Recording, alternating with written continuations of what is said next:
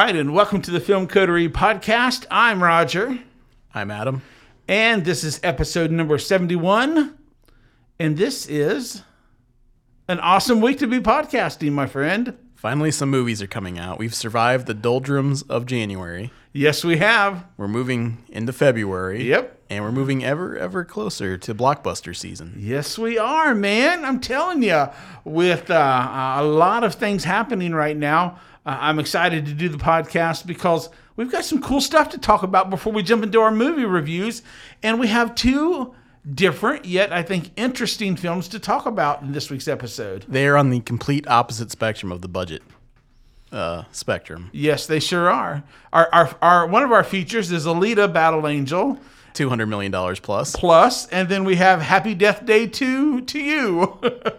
5 million. It's Five a, It's a. Blumhouse special. Yeah, so from five million to two hundred and say fifty million, you know, a little bit of a disparity. Right. But both have their uh, highlights and both have their flaws. You know, just like any any any objective form of subjective form of art, I guess you would say. But man, I'm telling you, I, I'm excited to to podcast this week because we have launched um, locally here at the Gateway Film Center. Horror 101 has launched officially Valentine's Day, and so Adam. Uh, tell our listening audience who may not be, live here locally what is Horror 101 and what is the Gateway? So, yeah, if you're in Columbus, you need to be Columbus, Ohio. You need to be very familiar with the Gateway Film Center. It's our heart and soul of film in the city. So, two years ago, they did a series called Cult 101, where over the course of 12 months or so, they played 101 of the best cult classic movies. Now, two years later, they're giving us Horror 101, where again, over the next 12 months, they are going to play 101 of the best horror movies, as voted on by a panel of experts from all over the industry. So what's fun about this viewing is that they're as to the best they can, they're going to get 4K restorations, 35 millimeter prints, and even VHS. They, VHS on the big screen, man, as uh, Chris Hamel, the president of Gateway, described it, it looks gloriously crappy. In all of its glorious ugliness, right? And they're they're doing these VHS screenings to be like a Friday night party, like we used to have back in the day when we went to Blockbuster and rented a horror movie.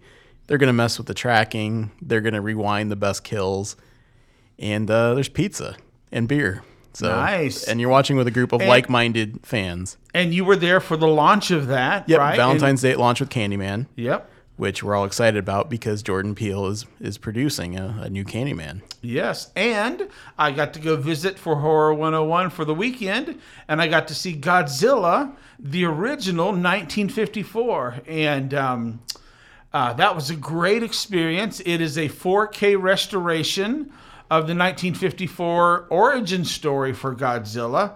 Um, there have been dozens of Godzilla movies since then. Dozens is playing it low. Well, I don't know if there's been a hundred, but it's No. there, but there's been several. Let me say, and I've seen many, many variations of them, and uh, I am a fan of the uh, kaiju uh, uh, genre. I love the monster genre, and um, uh, it was wonderful. What a beautiful print! And there's actually two versions of that film.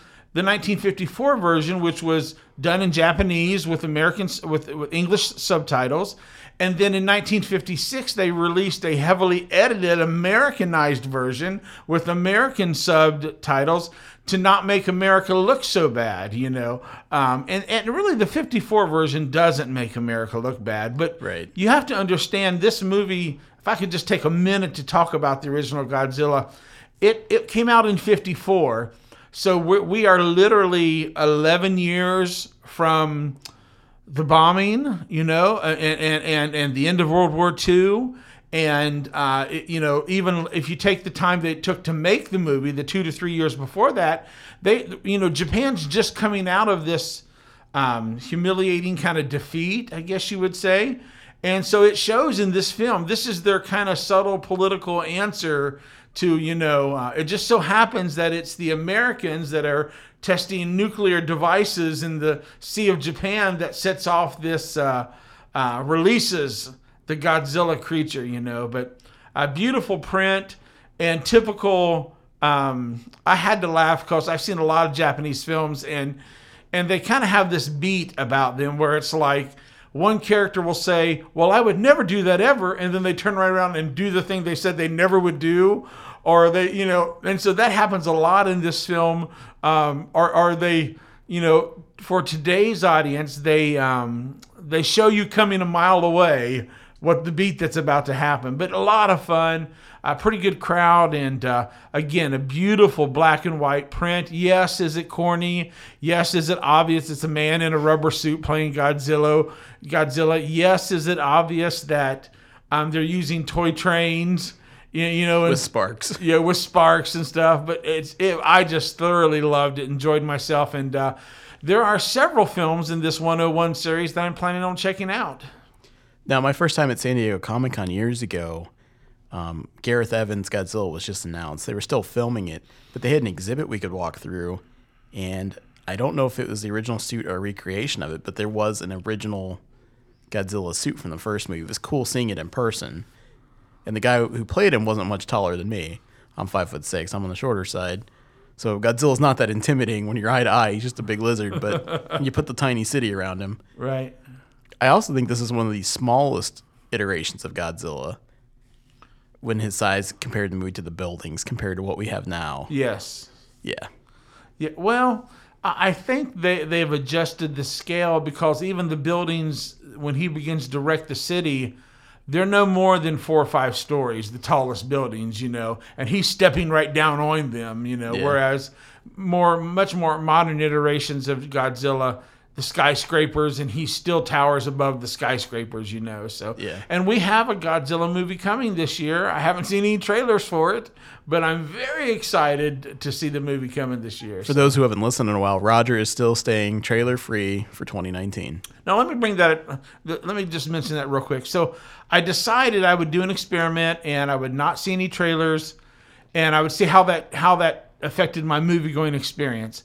What I'm coming to realize is that I now have no frame of reference for any movies I go to see, and that's I'm not enjoying that. I, I, I'm finding that I enjoy at least having a foundation to build from because everything I'm taking in on the screen, I've seen it for the I'm seeing it brand new. And I thought I would love that. I'm actually not enjoying that. And so I think I'm going to continue through Avengers and then maybe call a hiatus and get back to just going in and watching the movies regular. Right now we have a system. yes, I text Roger, all clear. All clear, come in, you know. But uh anyway. Now, I will say there is a difference between trailers. There are some really good trailers from last year that they gave you a sense of what the movie would be, some some reference. Yeah. And I think what trailers sell is tone. Um, Hereditary was the trailer I thought was a standout trailer from last year because it, it didn't really tell you anything about the movie. Right. You could watch that trailer and then watch the movie and, and be surprised all the way throughout. It was not playing out the story beats. It wasn't giving you much of a sense of even what the movie was. Sure. Um, coming up, Jordan Peele's Us, I think, is also a good trailer. It gives you enough to get a sense for the film, but you really don't know where it's going. Yeah. So trailers like that don't really ruin the experience, I don't think. No, uh, yeah, absolutely. So But then there's trailers that literally sell the whole movie. Yes. All three acts are in that trailer, and you know what? They even might show you the final shot of the movie. Well, you know, I think when trailers first came out, they did that intentionally. They were much worse. They were three minutes long, and it showed you all. Each minute was an act, and it showed you the. You literally got a three minute synopsis of the whole movie. You know, so. Um, but anyway, so we'll see. We'll, we'll, you know, Avengers is coming up here in a couple months, and uh, uh, we'll be ready to. I will say this: you've not seen the Avengers trailer, but they Not one. I'm not. Well, I saw a little teaser like in November or something. there's been a TV cut, and then there's been a trailer for theaters. Neither one shows any action scenes. They are just small character moments that don't really say anything Okay. other than we don't know from the first one. There, there are no Okay. surprises revealed. Okay. So they are purposely being very vague with the trailer. Like I said, we've not even seen one single action beat from the movie that's upcoming. We don't know what any of the fights look like.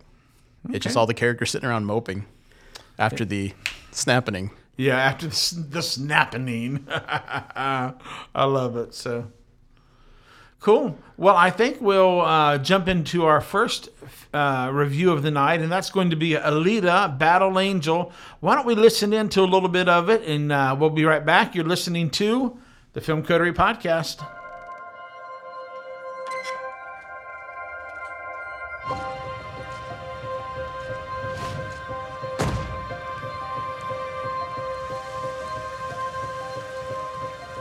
Does it bother you that I'm not completely human? You are the most human person I have ever met.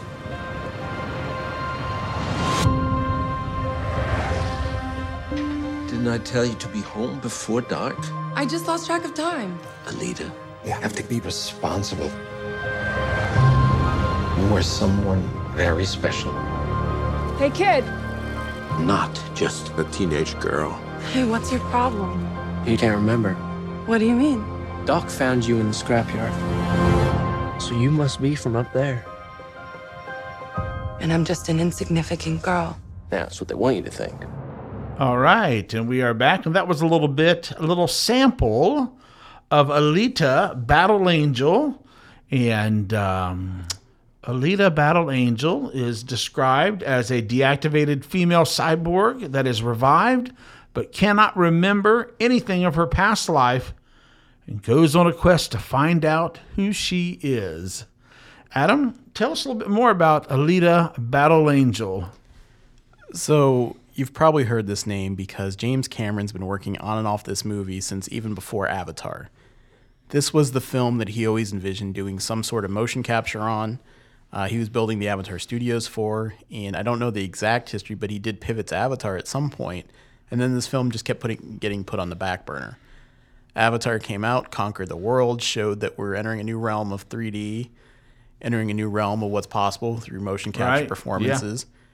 And eventually he came up with the idea of letting Robert Rodriguez shoot it. Robert Rodriguez of Sin City and Desperado fame. Yeah, I think he got. I think he got so buried. He had intended to do this, but got so buried in the sequels, right? To um, the four sequels. yeah, to, Avatar, Yeah. that he wasn't able to do this, and so he kind of passed the baton to Robert Rodriguez. Who I mean, his movies are a little bit hit and miss with me, is a is a pretty good visionary director. I mean, he's got a very nice visual flair. You know, starting with Sin City, moving to some of his other stuff. So he was an interesting choice. So James Cameron still has a screenwriting credit on the film.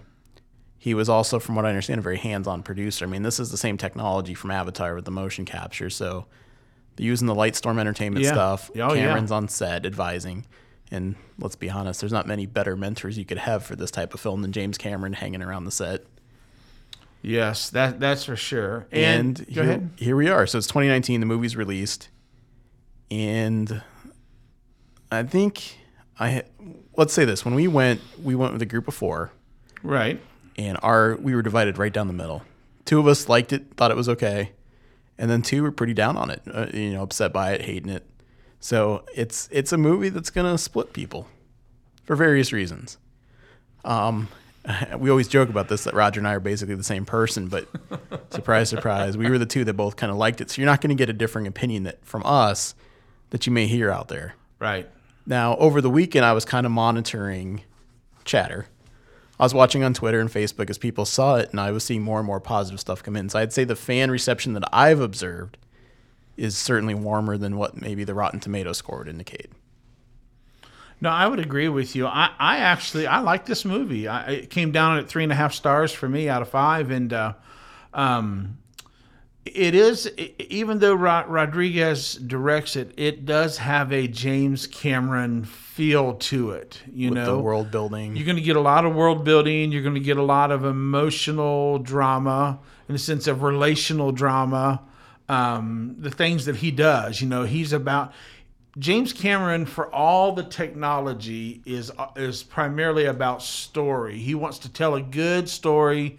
He wants to he wants to bring out humanity in whatever form it is, whether it's an avatar or it's an Alita Battle Angel or a Terminator. or a Terminator, he's going to make them the most human. Rep- that's a quote from Alita. Even you know, what the the the boyfriend says at one point in time, "You're the most human person I know." You know, and so that's what Cameron does. And so if you don't like that, if you don't like the the the Terminators, the Titanics, the Avatars, if if those just if you're like, yeah, that's I hate that, you're not going to like Alita. You know. But if you like that and you like what I'm going to say right now on record is some of the best effects, some of the best battle sequences, some of the most beautiful set pieces you've ever seen on this film. Um, there's a lot to like about Alita, you know, from from my from my opinion. Yeah, I mean, we should say that the action is very well choreographed. It's clear what's going on. It was nice in Bumblebee too. We're, we're getting these bigger movies now, where it's not just a jumble and a mess in front of you. There's very clear geography for the action scenes. Right. Well, you know, it's so easy to get lost with the Transformers, and even when you get into space battles, even some of the Star Wars, the episodes one through three, you can get completely lost in the world. Um, with fighting movies, you know, kung fu movies, um, uh, you can get it's real easy to forget where you are in the midst of a big battle scene, you know, and and very much like John Wick one, which I thought was great framing. Um, this movie does the same thing. You you always, even though there's some of the most incredible fight scenes you'll ever see, you don't ever lose your spatial where you know where you are at all times. You know. And the characters have a real gravity to them because they're all different sizes. I mean, this is a future where there's a lot of cyborgs, and they're not just human size. Some are as big as three, four times as yeah, tall as a 20 human. feet tall. I mean, you know, and, and, and, you know, Alita is this little teeny petite, five foot tall at best girl. And you're thinking, how does she even stand a chance? And then when they release her full on, you're like, oh my gosh, you know, okay. It helps if you have a nuclear reactor for a heart. Yes. you don't ever get tired, do you? oh, man. But anyway, yeah. So something you need to know going in is that this is based on a, a manga that then became an anime series, and this movie is not meant to be a standalone film. It's here to set up a franchise. Yeah. So there there can be very some valid complaints about this not feeling like an entirely complete film, where maybe you felt the same way when you saw Fellowship of the Ring if they never made any of the others, where it just ends. So this is this is setting up a franchise, and it's not really structured in your normal three acts. It more or less follows a comic book storyline, Right. Where you know you're going to get twelve issues over the course of the year, and they're setting up various plot points that may the- not resolve. yeah, we got the first four with this movie. you Yeah, know? they, they cover the movie shifts and, and it you know something that the movie opens with one of the central mysteries in the first act is resolved within 10 minutes you realize who, who this person is what he's doing and then it opens up the world bigger we learn about bounty hunters you know and then we learn about motorball we're learning about things she's going to move into right. now that does come the movie's just a little bit over two hours i want to say it's like 205 It's a little lengthy. it sacrifices some character development Alita is the only character that's not one dimensional, I would say, in this film. I would agree. Hugo, the love interest, Dr. Ido, the father figure, um, the villains, they are all one note. And there's and not even- really much time even- to develop Yeah, and even. Hugo's backstory, it's like they throw in this bad thing he's been doing, and you never get a sense that he ever really did that. It's really thin. The, his story's very exceedingly thin. thin. She's the only character that really changes and grows. Yeah. But that's the point of the movie. I mean, this is kind of a take on Pinocchio. There's a lot of stuff you can read in here about a creator and his adopted daughter. And there's some nice arc in here about her growing up. She sort of goes through a rebellious teenager phase and moves from a teen girl Oh, to yeah. a woman throughout Yeah. the movie. And I thought that was handled pretty well in an interesting way. Yeah. Accelerated, of course. This is just over a matter of days instead of uh, years. I like Alita. I like this movie. Um, and I, I will enjoy it again. I'll probably buy it when it comes out so I can watch it on you know in 4K on the big screen at the house. You know because it's worth that. You know.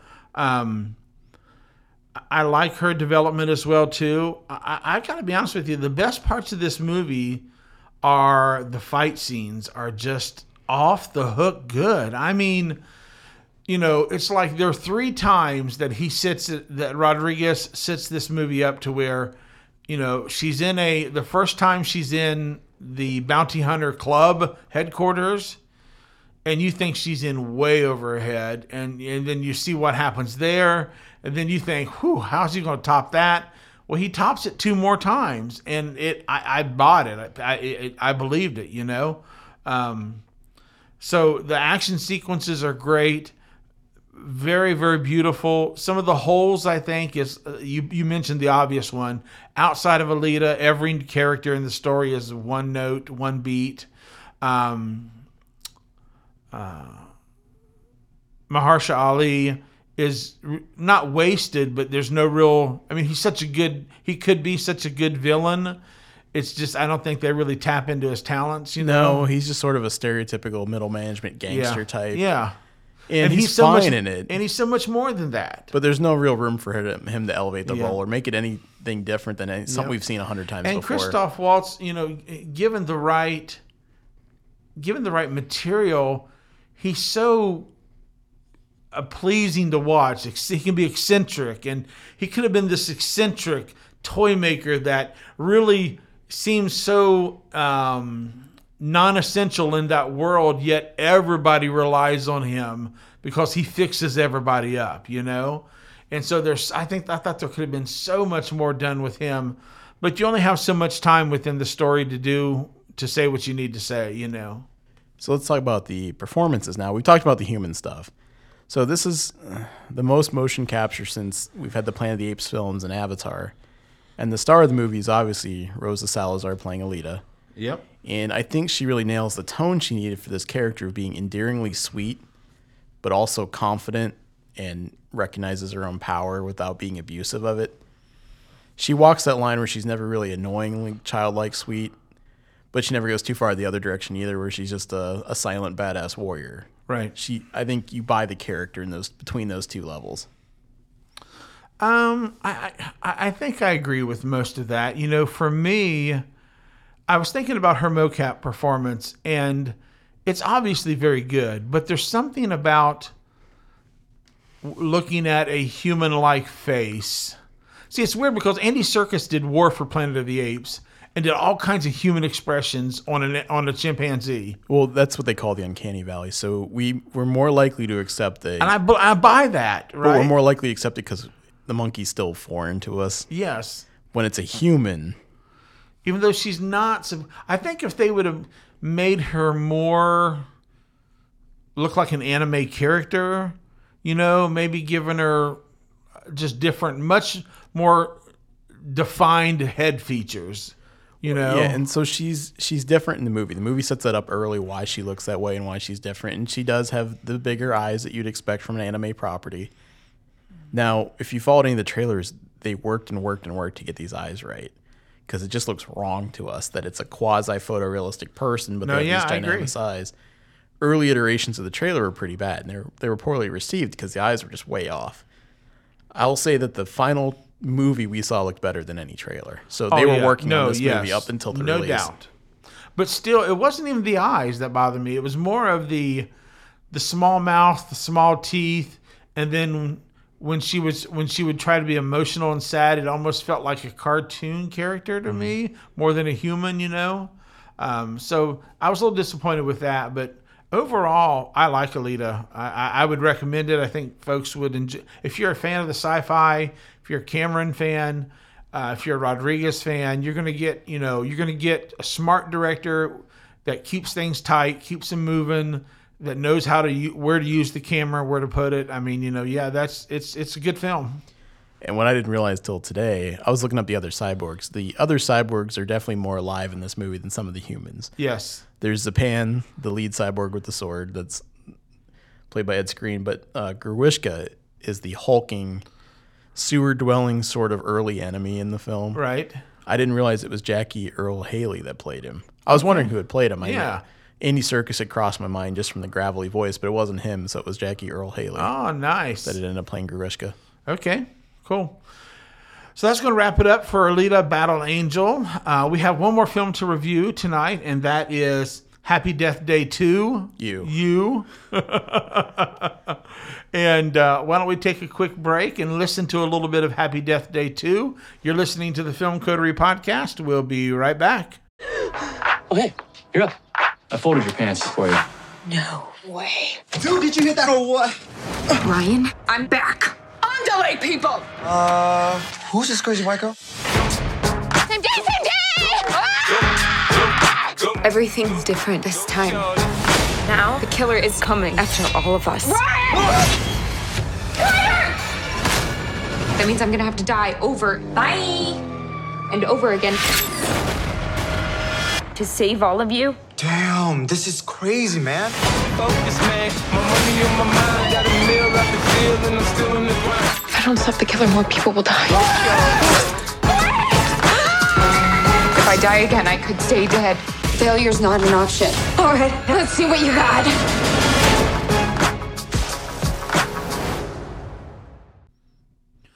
All right, and we're back, and uh, happy Death Day to you, Adam. Happy Death Day to you, Roger.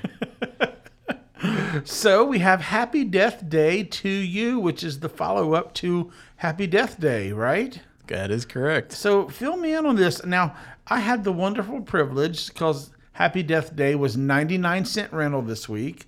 So I rented it. And so I watched Happy Death Day this afternoon and then immediately left and met you at the theater to see Happy Death Day to you. So I've had So a you- double, fi- two horror films in one day. So you'll be much more familiar with it than I was because I, I saw the original back in theaters, and I've not seen it since. So I'm about a year removed. Well, I have it fresh in my mind So if you need any details. and I need to be refreshed. so, So if you're not familiar with this franchise, it was a PG-13 experiment by Blumhouse last year that sort of mashed up Scream with Groundhog Day. yeah. It was a masked killer whodunit slasher meets a every time you die you wake up at the start of your day again like Groundhog Day. Yep. Now, I was surprised. I when I saw this movie, I didn't have much. The first one, I didn't have much expectations going in, but I had a really good time. It was fun. I liked the angle of the main character Tree having to realize she needs to be a better person. It's a little bit of a Christmas Carol Right. in this story, as she needs, you know, she recognizes some areas she needs to improve, and the two genres worked really well together for the most part Yeah. it maybe shouldn't have worked as well as it did, but it and it, it it came together. And up until this point, we hadn't had much of this type of storytelling since Groundhog Day. Now we've Happy Death Day, and if you've seen it on Netflix, we have Russian Russia Doll, Russian Doll, uh, with Natasha Lyonne, where every time she dies, she wakes up and has to start the day again. So we're getting this a lot more common as a storytelling mechanism. So it may not feel as fresh anymore, especially with a sequel. But that's what we're going to get into with this review. Yeah. Well, I, I like I said, I, I watched both of them today. The first one this afternoon, and then the sequel tonight for our podcast. And I had to chuckle because in the Universal's gag in the first one is they kept starting the movie over and over. They would play the first eight bars of the Universal scroll, then back up and play it again, and back up and play it again. And then today, to give you a little clue about where this movie's going, when they started the Universal scroll, they split the screen and then showed another Universal scroll. Then they split the screen again and showed another Universal scroll. Like, guess what? There's parallel worlds and universes, kind of a little foreshadowing for where we're going to go. And, um, and a lot of the exact same beats. The whole cast is back. Um, you know, The whole cast, yeah, I mean, literally everybody from the first one is the back. writers and directors are back too. So even behind the scenes, Yep. And so um, I I will say I really liked the first one. I liked for horror. I liked the message that it sent. You know that you need to be a good person, being a jerk or. You know what they refer to her as in the film. We don't need to say, but you know, being a bad person is does not lead to anything good. And she and we can all be better. So like, she doesn't be- have to be the blonde, Yes, snobby yes. sorority girl. She can be more than that. Yes. And uh, she has some personal trauma. Her mother has passed away. They share the same birthday. Um, you know, and so she thinks if she just avoids it, she, it won't ever affect her. And it does affect her in a big way. So, um, you know, a little cheesy, but light and fun and popcorny and a teen horror movie. I, I- PG thirteen. I immediately told Zach and Tori, I said, if you're ever going to watch a horror movie, this is the one you need to watch. You know, I think you'll laugh, you'll think it's funny. You know, you'd you'd enjoy it.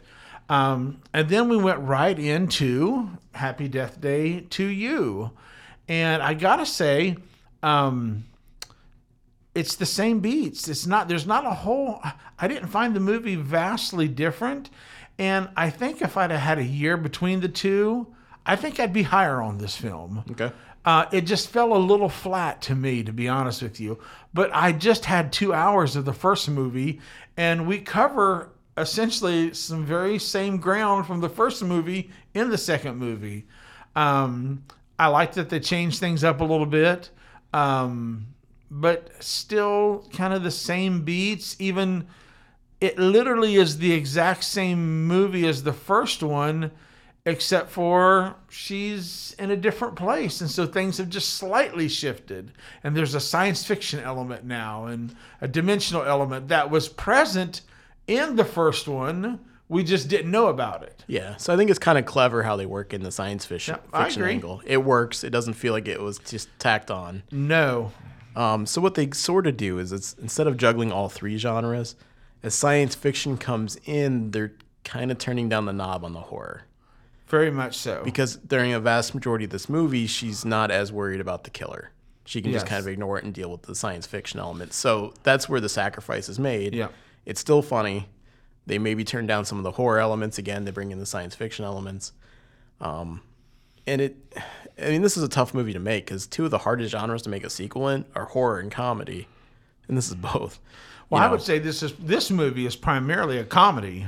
Yeah, and a science fiction movie, and lastly a horror film. yes, you know so yeah whereas the first one you got more of a first one kind of had a real scream vibe to it to me you know a real light poppy you know horror genre film. This is a straight up comedy that also has a little bit of horror elements to it that add to the comedy as well um yeah Well, I'll say this: the the person that anchors this whole series is Jessica Rothe as Tree. She's the main character, and she's just very enjoyable to watch. I, I particularly enjoy when she's in the take no bullshit mode, when she's mad about something and storming in the high heels through the campus. I just have such a fun time watching her in that particular mode. What this movie adds in is some more emotional elements, and I thought she really did a good job carrying those too. It wasn't just the Yeah. uh, I'm out, I'm tired of this, I'm gonna deal with it. She she brought the weight to those scenes where the emotional beats are. yeah And somebody needs to get this girl into something else. I mean, Netflix series, more movies. She's very I entertaining agree to watch. wholeheartedly. She's the star of the show. She's the best part about the movies. Um, and and I found it interesting that when she kind of went back into her mean and grouchy mode, like you said a couple times, because she realizes, oh, I'm right back here where I started from again. And I thought to myself, didn't you learn anything from the first movie? But then it hit me. This is one day after she learned that lesson. So don't expect her, Roger, to be suddenly fixed up and perfect, you know? We're all human. Exactly. Look what happens in New Year's resolutions. January 1st, you're one person. By January 3rd, you might be your old self again. Exactly. So I had to cut her a little slack, and then I was like, okay. Um, I think she plays the emotional beats great too with her mother. Um, the, the, there, the, the, there's there with the loss of her mom, and then the, the twist with the second movie. There's just some really really cool. She just handles some of those scenes with her parents very well. I thought, you know, absolutely, and it's fun. It's still light. There's nothing. Uh, maybe a hair more blood in this one, but they save it for the very end. But it's just blood on a knife. I mean, you know, it, it, it- there's no real. They don't show really. So that's always cut away right as they happen because Right. you're, you're waking up. yeah. Now, I still say this is still made for a younger audience. Yep. It's a high um, school made for high schoolers. There's a certain heist element that sort of comes in later that I thought would play maybe better with a younger crowd finding it funny, where I thought it was sort of spinning its wheels. Yeah, I mean, I've I've seen so many great movies where it's stall the stall the antagonist while we steal something under his nose that are just so much better. That whole section with the French blind French It's person painful. It's painful. It felt very very flat. But had we been in a theater on a Friday night full of a younger We- college or high school crowd, yes, Yeah, I think it might have played. I mean, it might have played better. we were in an empty theater today. It was us and maybe six other people. Yeah, no, I agree. I agree with you there. So it didn't work for me, but for a younger crowd that watches the CW and some other stuff, that may have played pretty well. I don't know. Yep, absolutely. So, but uh, overall, I'm gonna I would give it like three stars. You know, out of five. It's still good, still very entertaining, um, worth having, worth watching. You know, worth go if you're out on a Friday night and you want to do something fun and light with a little bit of a scary element to it. You know, this would be a good movie to watch. Fun date night movie. Yeah. It'll be a fun watch at home for Netflix and chill. Yep, absolutely. So let me ask you this. In 2020, and Happy Death Day, the threequel is coming. Are you down for it? Yeah, I'm gonna go see it. Yeah, sure. Yeah, I mean, I, I think I would too. I mean, we, we, we- we've already bought the first two movies, so I, I, I'm invested. Uh, Let's see what happens in the third one, you know? They'll add another element. Who knows what genre is coming into the fourth or the third one? So I don't know. maybe they'll lose the baby mask killer at this point. There you go. But um, anyway, I would rec- I'd recommend it. I think it's good to go see. Um, I think you'd recommend it too, Adam. Yeah, yeah, no, it's fun. Um, So we have two movies that we both would recommend people go see. yeah. Now I will say this: if you didn't like the first one, because I know some people that don't, uh, there's Yeah. probably nothing here for you. No, there's not. If you didn't like, if you're not, if you weren't a fan or didn't enjoy the first one, there's no reason to go see the second one. No. Yeah, absolutely. Okay, well, that's going to wrap it up for our second film. Why don't we come back and do one more segment and talk about what's coming up in the weeks ahead? You're listening to the Film Coterie Podcast.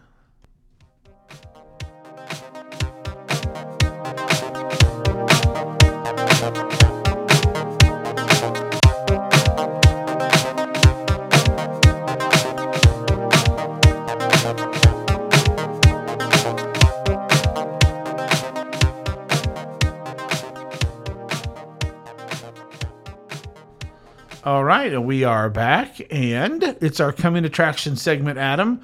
What do our listeners have to look forward to, and what do we have to look forward to in the weeks to come? So March is looking like a stack lineup for people that like everything. We got blockbusters, we got some interesting horror coming out. So kicking it off, we have Greta, which you and I are going to get to see next week, I believe. Yep. Um, I don't know much about it other than a lady leaves bait purses out for people to find and bring to her, and then becomes her best friend, and then it's probably a misery situation. I don't know. We'll, We'll find see. out. Uh, Captain Marvel. It's tracking very big. Are we here already at Captain Marvel? Captain Two Marvel. weeks away? Keep in mind, we're going to get three Marvel movies within four weeks, And then in nothing for a couple other. years. and then we're in a we're in a lull after that since we're getting Yes. Captain Marvel, Avengers Endgame, Well, I, not necessarily. we'll get the second Spider, the next Spider-Man movie. Spider-Man: Far From Home is in this four month window, Oh. and then we get uh, X Men, which no one really cares about this summer. It's the last of the Fox movies before they transition over to Disney. X Men: Dark Phoenix. And then they're going to reboot that whole franchise, I hope. But then we also have Captive State in March, March fifteenth. Nice. This sort of has a Half Life angle. If you've ever played those Yes. video games, Love the Half-Life video games. Earth has been conquered. There's some alien species running us now. There's humans that are working for them, and then there's a rebellion Okay. among the free humans. Gotcha. New Nancy Drew movie. I don't know anything about that. Oh, I, I might be. Us, which is one of my most anticipated movies. Yes. One of mine. Loved Get Out. Of. Yep. Jordan Peele's follow up to Get Out. follow up. I cannot wait to see what Jordan does. I have I'm I have a high bar there. and then Dumbo. Now, I will say this: I very much enjoyed seeing Tim Burton at Fantastic Fest two years ago, and he told us in the highball that he hated working with children and animals. So it just kind of cracks me up. He's still doing this. He's making Dumbo. Well, at least the animals are CG, I guess. He just can't CG the children yet Yeah, not yet. because he said he complained with the animals. They never follow what you're trying to tell them to do. And the children, you can't tell them they gave a bad performance. They're done for the day. They're just emotional wrecks. You have to go tell their parents to tell them to do it differently. They don't take notes. So that's Tim Burton. Yeah. So I'm I mean I'm a little cool on Dumbo, but that's I just am, me. I, I'm not a fan of the property, Yeah. really. I don't know. Yeah, we'll see. We'll probably see it. So that's March. All right, that's an ex- that that that it has a little bit of everything in it. Then so, all right, Adam. Well, if those who want to connect with us on the social medias, how can they reach out to us? Uh, the best place is always Facebook. We're on uh, facebook.com backslash the film coterie. You can also find us on all social media Instagram, Twitter, everything else Yep. with the same Twitter, ha- with the same handle. It's at film coterie. Yep, absolutely. Well, that's going to wrap it up for this week's episode of the Film Coterie. We'll see you next time. Let's all go to the lobby. Let's all go to the lobby. Let's all go to the lobby to get ourselves a treat. Delicious things to eat. The popcorn can't be beat. The sparkling drinks are just dandy. The chocolate bars and the candy. So let's all go to the lobby to get ourselves a treat. Let's all go to the lobby to get ourselves a treat.